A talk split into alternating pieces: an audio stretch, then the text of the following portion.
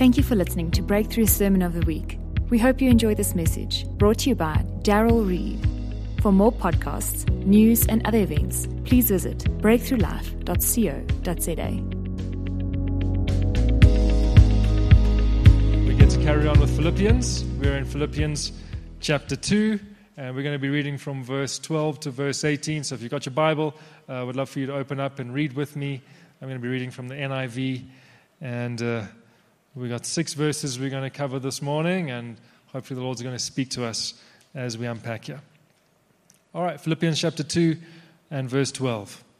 Therefore, my dear friends, as you have always obeyed, not only in my presence, but now much more in my absence, continue to work out your salvation with fear and trembling.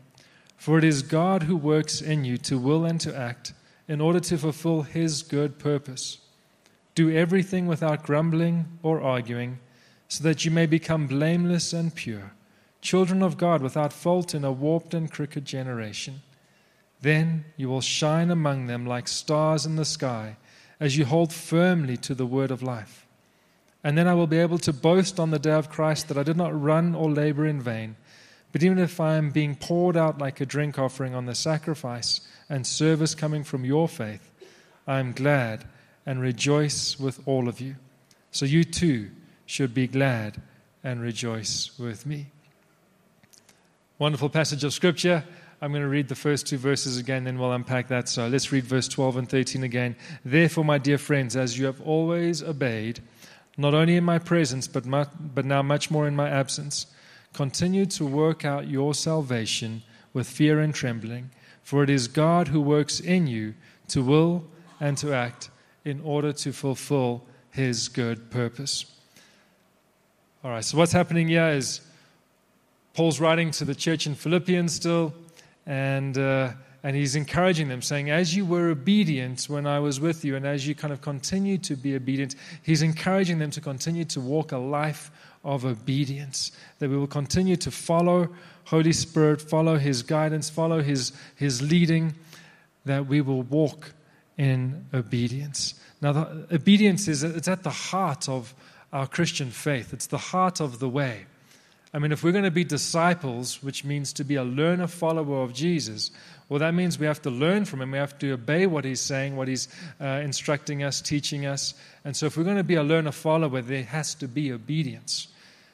You know, if, if someone's teaching you something and they say, This is how you do whatever it is that you're doing, and you say, Well, no, no, I'm going to do it this way, we call that rebellion.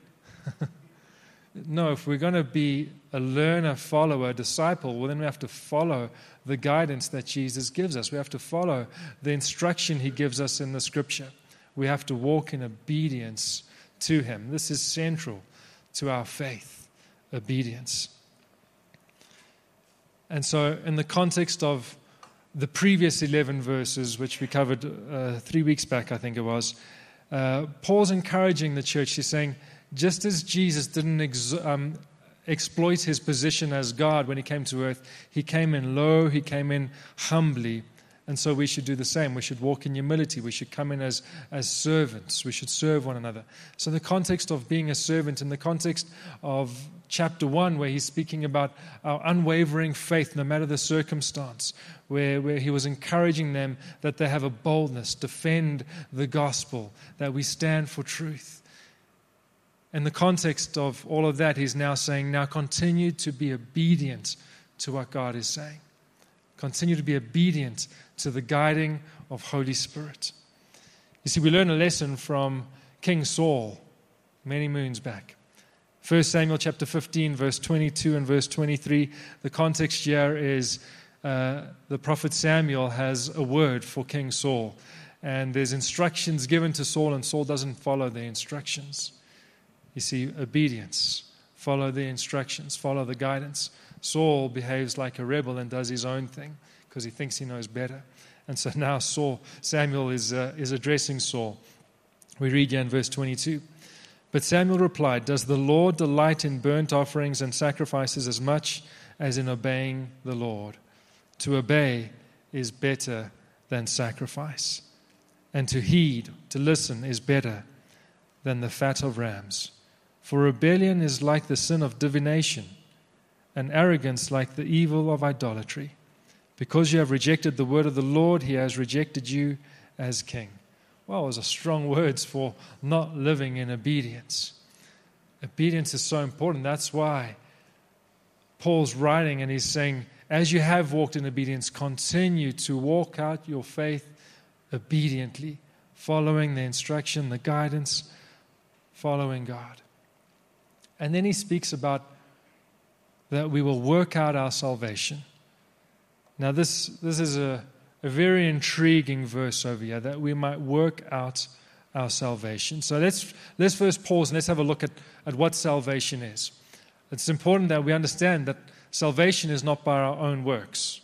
Anyone in here got saved by your own good deeds?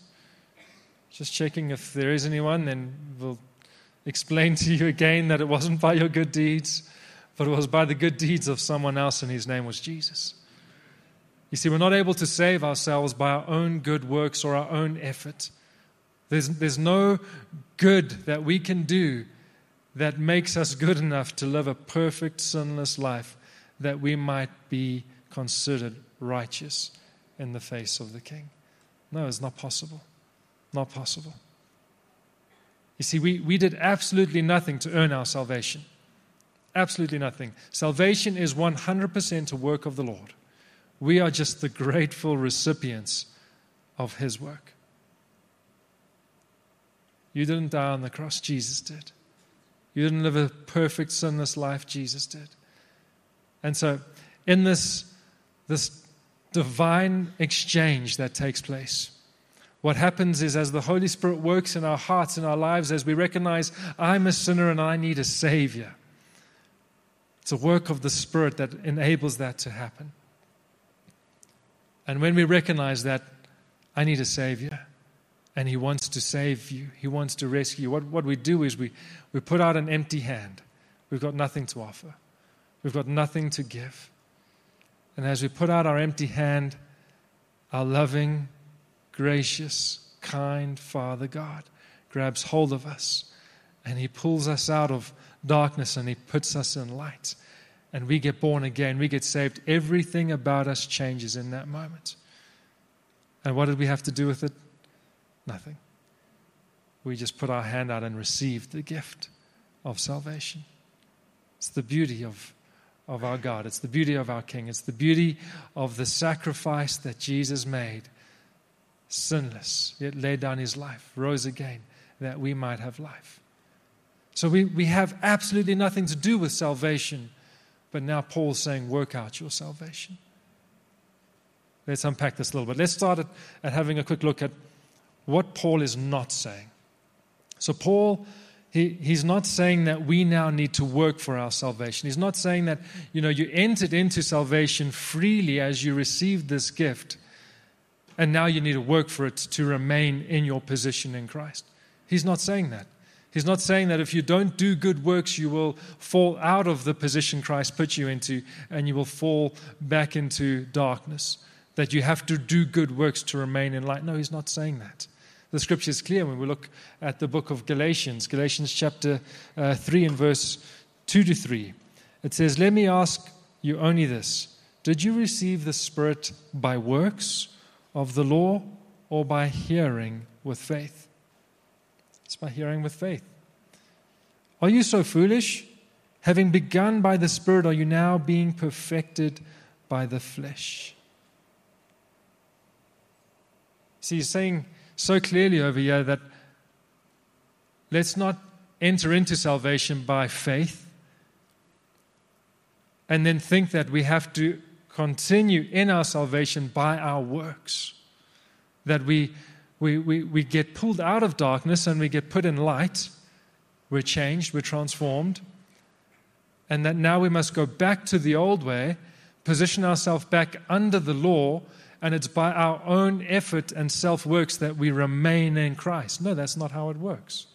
That's not the gospel. That's not what Paul's saying when he says, work out your salvation. Galatians is clear on this.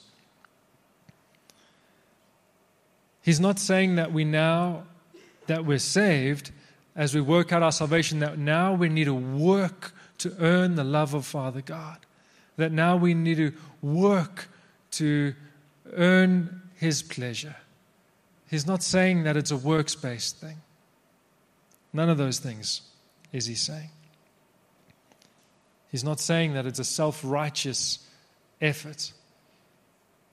He's not saying that we live a self led life to work on our salvation. So, what is he saying? He's saying that the moment that we got born again, the moment we received that gift of salvation, we stretched out our empty hand and we, we received the gift of life, we became born again. He's saying that that moment, that moment that that happened, you fundamentally changed. Everything about you changed. As Luke puts it in chapter 24, verse 49, it says, I'm going to send you what my Father has promised, but stay in the city until you have been clothed with power from on high. See, we live in that day. We live in that day that we've been clothed with power from on high. Everything has changed. We're a new creation. Old is gone, the new has come. Paul's saying that now that we've been clothed with power from on high, there's a responsibility upon us to live differently, to behave differently. That we don't work for His love, but we recognize our position in Him, that He now calls you son, He calls you daughter. As a son, as a daughter, as a child of the King, knowing that He loves you, knowing that He paid the ransom price for you to have eternal life from that position of knowing that we loved, we now live a totally different life because He's changed us. We've been clothed with power from on high.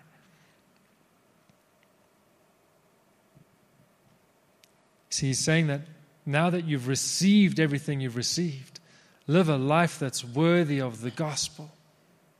A couple verses earlier on in Philippians, that we will live a life worthy of the gospel. There's a responsibility upon us. I like the way that the ESV translation puts it. It says it's like this double emphasis that you will work out your own salvation with fear and trembling. Work out your own salvation with fear and trembling. That means that there's a responsibility upon you. Because we love to put the responsibility upon our pastor, right? Upon your connect group leader. You know, my, my maturity is dependent upon, upon you. That's not what the scripture is saying over here. You know, one day you're going to stand before, before the king, before Jesus, and he's going to ask you to give an account for what did you, what did you do? And, and, and, you know, you can just say, well, you know, Jesus, I, I, I didn't do very much. Um, but it's not my fault. I, I know, Jesus, you placed me in the church, in your body, in your building. You're the head of the church, you're building, you're the architect. I, I know all of these things, Jesus. But did you know that the church you put me in, the pastor, was rubbish? He was no good, Jesus. And, and to make it even worse, the Connect group leader, Jesus, that person was, I, I don't even know if they were saved, Jesus. Like every time I had a problem that I brought before them, they couldn't solve it. Every time I asked for help, they couldn't give me help. Like I don't even know if they if they know you. Like so, like I had every good intention, Jesus, of living a good life, but you know, Jesus, the reality is you just dealt me a bad hand. Like I, I couldn't do much with this. Like the, the church you put me in was just not good. no, that's not how it's going to be. Jesus is going to say, How did you work out your own salvation? See, the responsibility is upon you.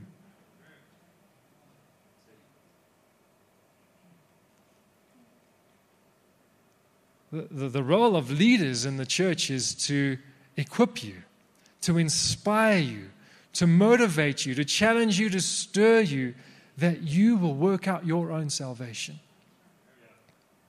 That you will grow and mature in the Lord. Now, does this mean that, all right, now, now I just live a life of independence and I don't need the church and I don't need leadership and I don't need accountability? No, it doesn't mean that. It means that you take responsibility for your life, that when you're facing a difficult situation, That instead of just coming with that difficult situation and dropping it at your leader's feet and say, Here's my problem, please fix it. It's bringing the, the challenge, the opposition, the, the, the struggle that you're going against. And as you've brought that before the Lord by yourself, as you take responsibility for your life, as you, as you hold this before the Lord, as you dig into the scripture for yourself, as you pray, as you fast, as you seek the Lord for yourself as a family, and as the Lord then speaks to you, you bring this to your leaders and say, This is what's going on. This is my challenge. This is my struggle. This is what I'm facing.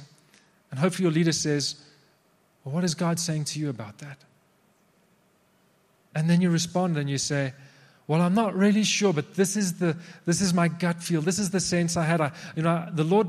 I was reading and I read this scripture and I, I think it's applicable, but I'm not sure. I, I need your help. Hey, let's let's let's journey through this. Let's let, let's let's figure this out together. Let's trust the Lord together, and together the, the, the leader comes and he helps. He comes alongside, and he journeys alongside you. He doesn't take your problem and say, okay, it's now my problem. You, you go and have a happy life now. Your problem is now mine. Don't worry, I'll sort it out. no, work out your own salvation with fear and trembling. You know, it's funny how uh, I don't like telling people what I do for a living. People always behave differently when they find out. But it's, it's fascinating how when you're, you're at a social setting and people don't know what you do, and they're having a fun time, and it's, you may be having a braai, and you know, people are using foul language and doing all sorts of worldly stuff, and then later on in the conversation, uh, they, they say, Oh, what do you do? And then I'm trapped and I have to answer. And I'll sometimes say things like, Well, I'm a spiritual guide and I, I, I help people to discover their, their spiritual purpose. I say, I'm just kidding, I'm a pastor. It's fascinating that almost every time people hear that, like the behavior changes straight away. you know, maybe there's a cigarette, cigarette gets dropped, and just, you know.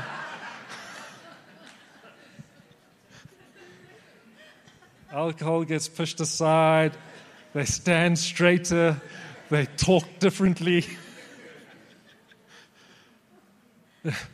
Paul's saying here in verse 12 that may you be obedient when may, may you be obedient when I'm, I'm present, but even more when I'm absent. You see, it's not your connect group leader your pastor's job to make sure that you're good and that you're well and that you're behaving appropriately and holy. No, it's, it's your responsibility. The onus is upon you. You know, your pastor might not be there, your connect group leader might not be there all the time when you're celebrating the Springboks victory or the, the Proteas victory we declare in faith. but Holy Spirit is there. He's with you. He's watching you. He's alongside you. He wants to empower you with power from on high, clothe you with power from on high, that you might make good decisions, that you might live a good, righteous, godly life. Holy Spirit's with you all the time. You know, there's there's a common saying in the church. I'm sure many of you have said it, many of you have heard it. Why don't you just sit up straight and just make sure your toes are under your chair? I don't want to step on them because I'm, I'm coming to step on your toes. The saying goes like this I'm just not being fed at that church. My pastor's just not feeding me. Anyone heard that? All right, well, well, here's the question I have for you is, is when last did you get fed? Not someone cook a meal. When last did someone physically feed you? Can someone answer me? This is not rhetorical. When, when you were a baby?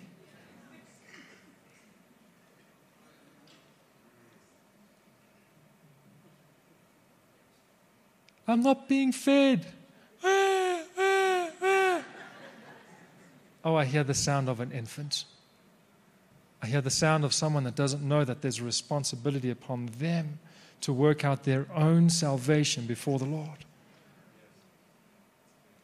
See, the onus is not upon the pastor to feed you, the onus is upon you to feed yourself. one of the first things we teach our kids how to feed themselves. This is how you do it. You, you take the spoon and then you put it in your and it ends up messy for the first couple times. And, and then, over a little bit of practice, they learn to feed themselves. Yay, mommy and daddy can eat their own food because the baby can now eat their own food. Come on, let's not be infants. Let's not be babies. Let's grow up. Let's work out our salvation. Let's be mature in the Lord. There's a responsibility upon you. You know, people, people sometimes think, I went to Disney World quite a long time ago, and, uh, and they got a, amazing rides and stuff. But because it's so amazing, you queue in the ride for like an hour sometimes, maybe more, two hours. You queue just to go on one ride. It's worth it because the ride is so crazy. But then they got this thing, they call it a fast pass. And you can pay a little bit of extra money and you get a fast pass, and then you, you skip the line and you go straight to the front. I think sometimes some of you think that pastors have got a fast pass, a fast pass to heaven, that, that we just go straight to the front of the queue and our prayers get answered before all of your prayers. And so I can just bring my problem to you because you got that fast pass card. It's not fair. You got an unfair advantage, and you can now just go straight to the front of the queue. Jesus, has this problem for young little Mary. Will you sort this out? Thank you, Jesus. And then and then Mary doesn't have to do anything. Mary just brings it to the leader. And no, it doesn't work like that. The same God that I serve is the same God that you serve. The same God that your Connect group leader serves is the same God that you serve. The same God that when I reached out my empty hand, who grabbed hold of me and took me out of darkness and put me in light, is the same God that you serve. We have the same access. And He wants you to work out your salvation. He wants us to do that in the context of community. But we need to take responsibility for our lives, take responsibility for the things that we've received from Him because we've received so, so much. Paul carries on in verse 13. He says, For it is God who works in you to will and to act in order to fulfill His good purpose. There's good purpose that God has created you to do. There's plans and purpose that He has for you for the sake of His kingdom growing, that you might be someone that helps lead people to reach out their empty hand to Jesus, that they might get saved. There's, there's good purpose for you to bring light into darkness. God's got plans for you, God's got good intention for you. And one of the ways that He does that is He, he speaks to our will. You know, you're driving to work, it's Wednesday morning, and all of a sudden you start thinking about the member in your Connect group that's going through a difficult time.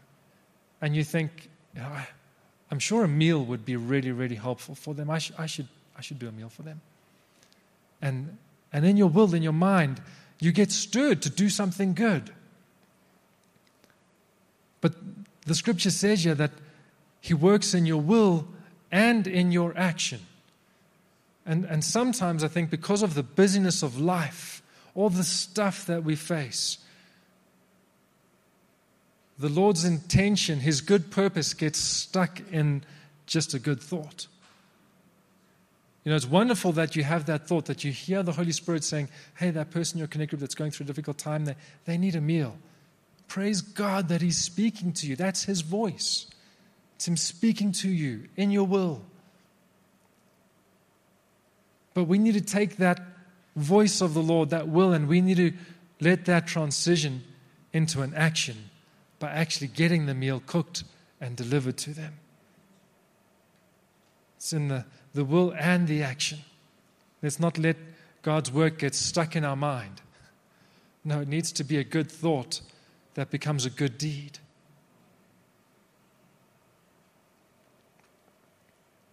See, God is working in us. So it's not that this responsibility is all upon us. No, God is working in you, in your will and in your action, because you're clothed with power from on high.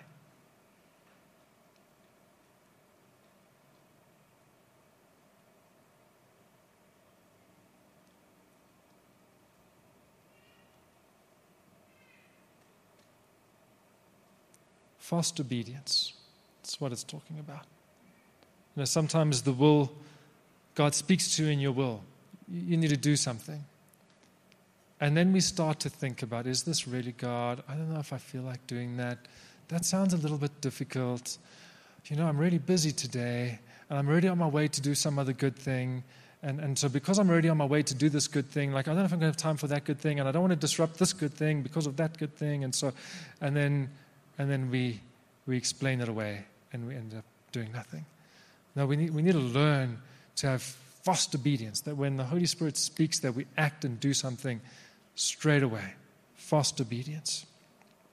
So let's summarize all of this. On the one extreme, as Paul corrected the Galatian church, as we work out our salvation, we think that it's all about our works now. And I've got to do this. It's self effort, it's self led. It's all about my deeds that I'm doing to earn God's love, to be a good Christian, to be a good citizen, and it's all self, self, self. And actually, when we when we look at the mirror of all of that, it's who's who's at the center of the mirror. It's, it's self. It's all about self works. It's wrong. That's not how we do this. On the other extreme, you know, there's that saying, "Let go and let God." You know, Jesus said on the cross, it's finished. If, if Jesus said it's finished, well, then it's finished. I don't need to do nothing. You know, I just need to just. I just need to chill out. I just need to be. Because He's going to fix everything, He's going to do everything. No, that's wrong. We'll see later on that we're supposed to grab hold of. That extreme is wrong, all by yourself. This extreme, I don't do anything, it's all God is wrong. So, so how do we do this? How do we work out our salvation? It's in the tension of those two extremes which are wrong.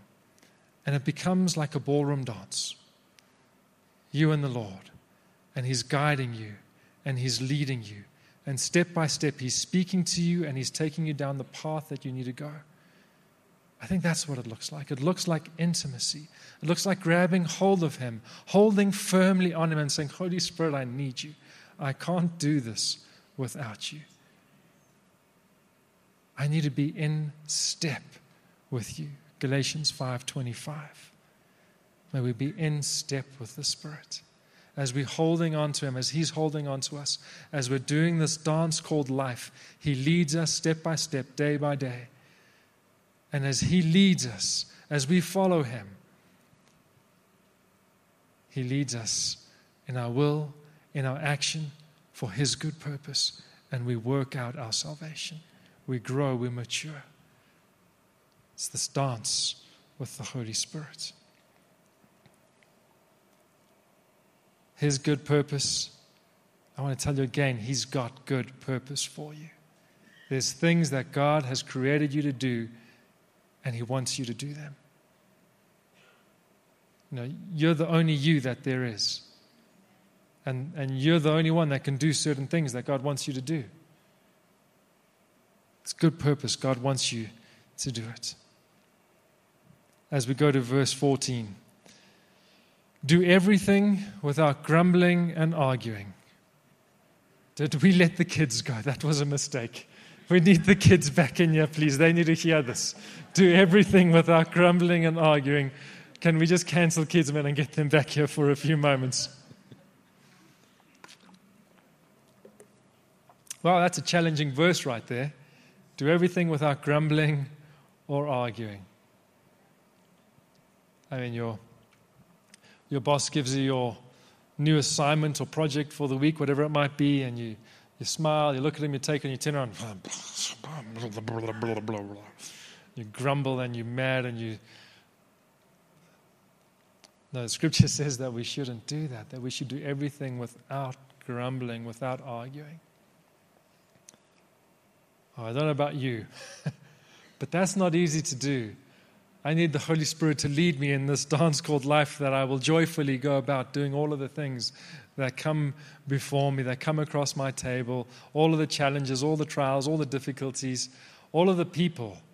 I, don't know about you, I'm, I'm, I'm privileged. There's no people in my life that push my buttons, but I don't know if you've got anyone in your life that pushes your buttons, that causes you to be a bit grumbly, to maybe argue or to respond with an argument. Oh, Holy Spirit, help us that we will live a life without grumbling and arguing, that we will have this joyous contentment, knowing that He's placed us where He needs us to be, knowing that He's on the throne, knowing that as He guides us in this dance called life, that He will guide us through the challenge, through the difficulty, through whatever trial you might be facing, and He will dance you through that. And you get to do that with joyous contentment if you choose to not grab hold of grumbling, of selfishness, of arguing. No, as we let go of those things and grab hold of Him. Verse 15 and 16 says, So that you may become blameless and pure, children of God, without fault in a warped and crooked generation. Then you will shine among them like stars in the sky as you hold firmly to the word of life. And then I will be able to boast on the day of Christ that I did not run or labor in vain. Hold firmly to the word of life. You see, to let go of everything is not the right approach. No, it's to hold firmly to the word of life. Jesus is the word of life. We let go of the troubles as we grab hold of Him. We let go of anxiety as we grab hold of His peace.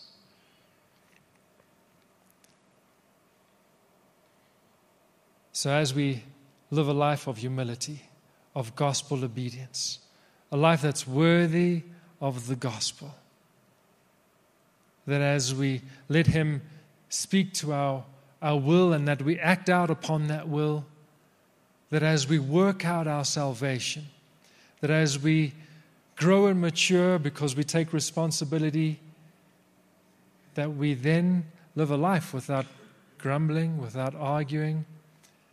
And the fruit of all of this is that we, we start to become pure and blameless.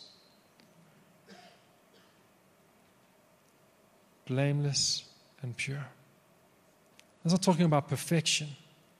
Blameless is not meaning that we're perfect. Hey, none of us are perfect. We all make mistakes still. But it's talking about this position where we're living right with the Lord, where we have a clear conscience. Because when He spoke to our will, we acted upon it. And so we don't have something nagging, oh, I didn't, I didn't walk in obedience like King Saul. He had the instruction and he, he half followed it, but he didn't fully follow it because he thought he knew better. There were good animals that he thought he could keep when the Lord told him, You need to destroy everything. He wasn't obedient, he was partially obedient. As we are fully obedient to the Holy Spirit, that we have a clear conscience, we're blameless before Him, that there's this purity, that we're not mixed with the world. We're not diluted with the stuff of the world, but that we're pure, we're set apart, we're holy. Be holy as I am holy, says the Lord. That we're morally good, blameless, and pure. And when we do that, when we grow, when we mature, when we work out our salvation, when we become blameless and pure, something beautiful happens. Scripture says that we become like stars in the sky. We shine. Now, I don't know about you guys, but don't tell my wife, I'm not good with directions. it's not my strength. Thank God for Google Maps. I use Google Maps all the time. I mean, I can get home from here without Google Maps, but it's, it's almost that bad. You know, many years ago, before Google Maps, before printed maps, the map was the sky at night. The stars would be used for navigation. You see, I think what, what Paul's saying here is that as you live a blameless and pure life, you become a GPS. You see, you become a GPS for the person that, that sits in the office cubicle next to you. You become a GPS for the teacher that works in the classroom next door to you.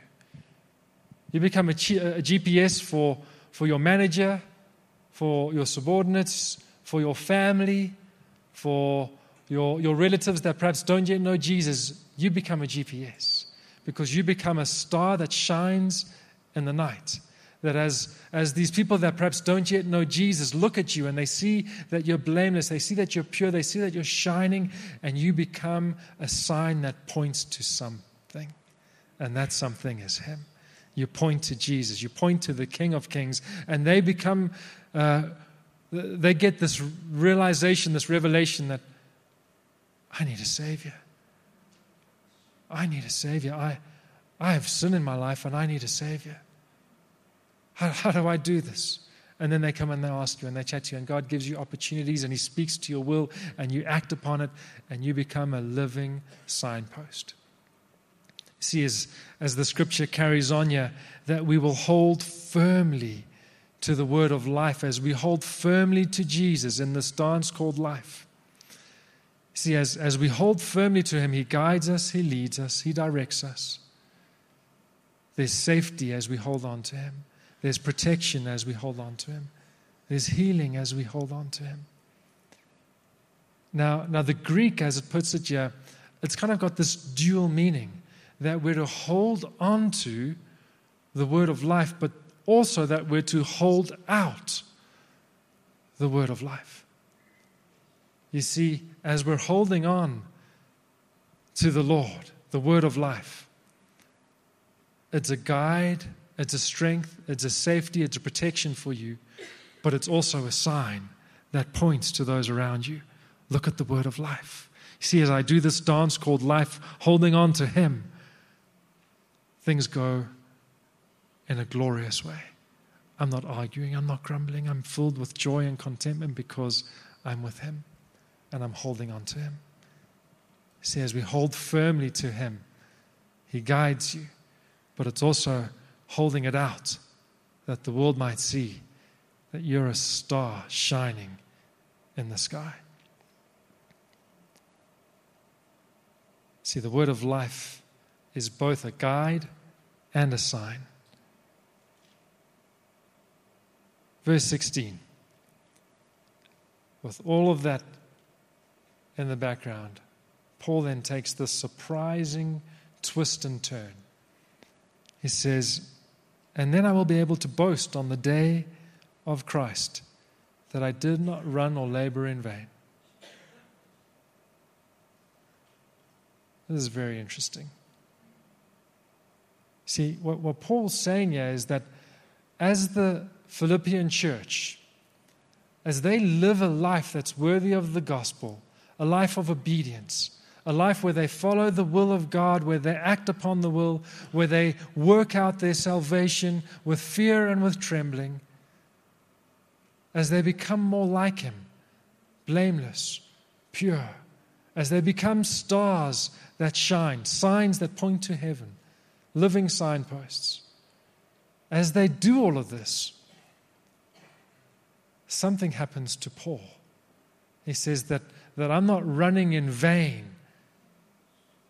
because of the maturity that, that you're having. He says, because of your righteous living, doing all of these things that he's mapped out, Paul says, I can boast in the Lord because of you. We see this again in, in Thessalonians. 1 Thessalonians chapter 2, verse 19 to 20. For what is our hope, our joy, or our crown? in which we will glory in the presence of our Lord Jesus when he comes. Is it not you? Indeed, you are our glory and joy. Oh, this is profound. What Paul's saying over here is that as you live a righteous life, all of the things we've covered,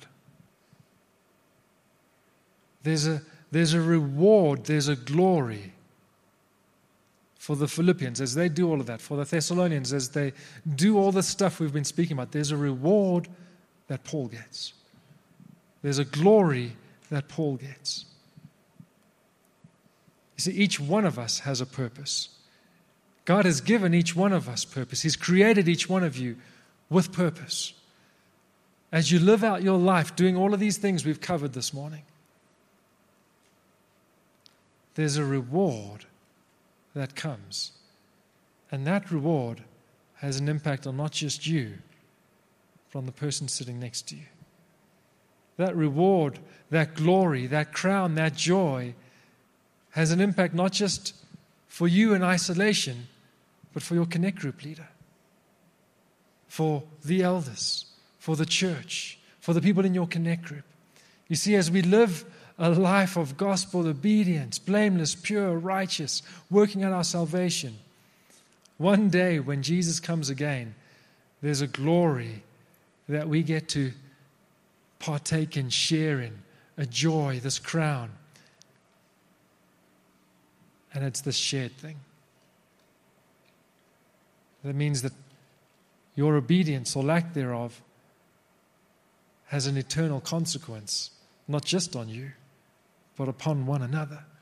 I don't understand how this works. But I know that clearly the scripture is showing us over here that, that there's, a, there's an impact that we have on one another for eternity. It's not just you in isolation, there's responsibility upon you. But that responsibility is worked out in the context of community.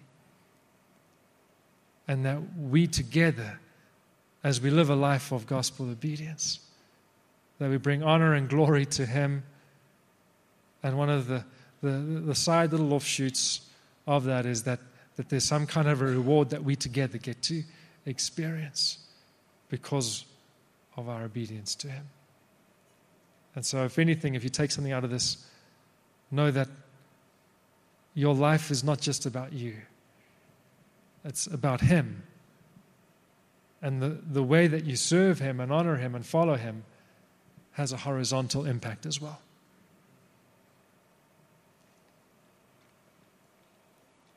Verse 17.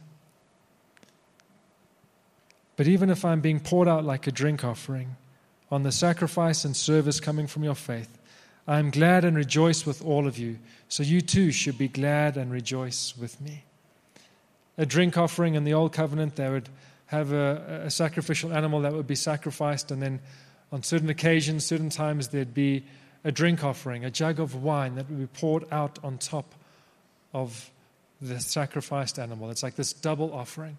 Paul's saying, as you live a life of sacrificial obedience, his life, he's now in prison because of his life of, of following Jesus, that, that his sacrifice becomes like this drink offering on top of your sacrifice. It's this double thing. It's this together, there's this sacrifice that's going up before the Lord. And I think the, the key word over there is that it's this drink offering that's poured out. You know, if your life is going to be poured out for something, it requires it to be intentional. Uh, it's not just an accident that you just spill something and, oh, whoops, I, I spilled some sacrifice and now God got glorified. Sorry, Jesus, didn't mean to do that. I was walking and I had an accident and I'm so glad it worked out for good. No, it requires an intentional pouring out. We do something intentionally. Our lives are intentional. John's word for last year intentional. To pour out, to be poured out, requires us to be intentional.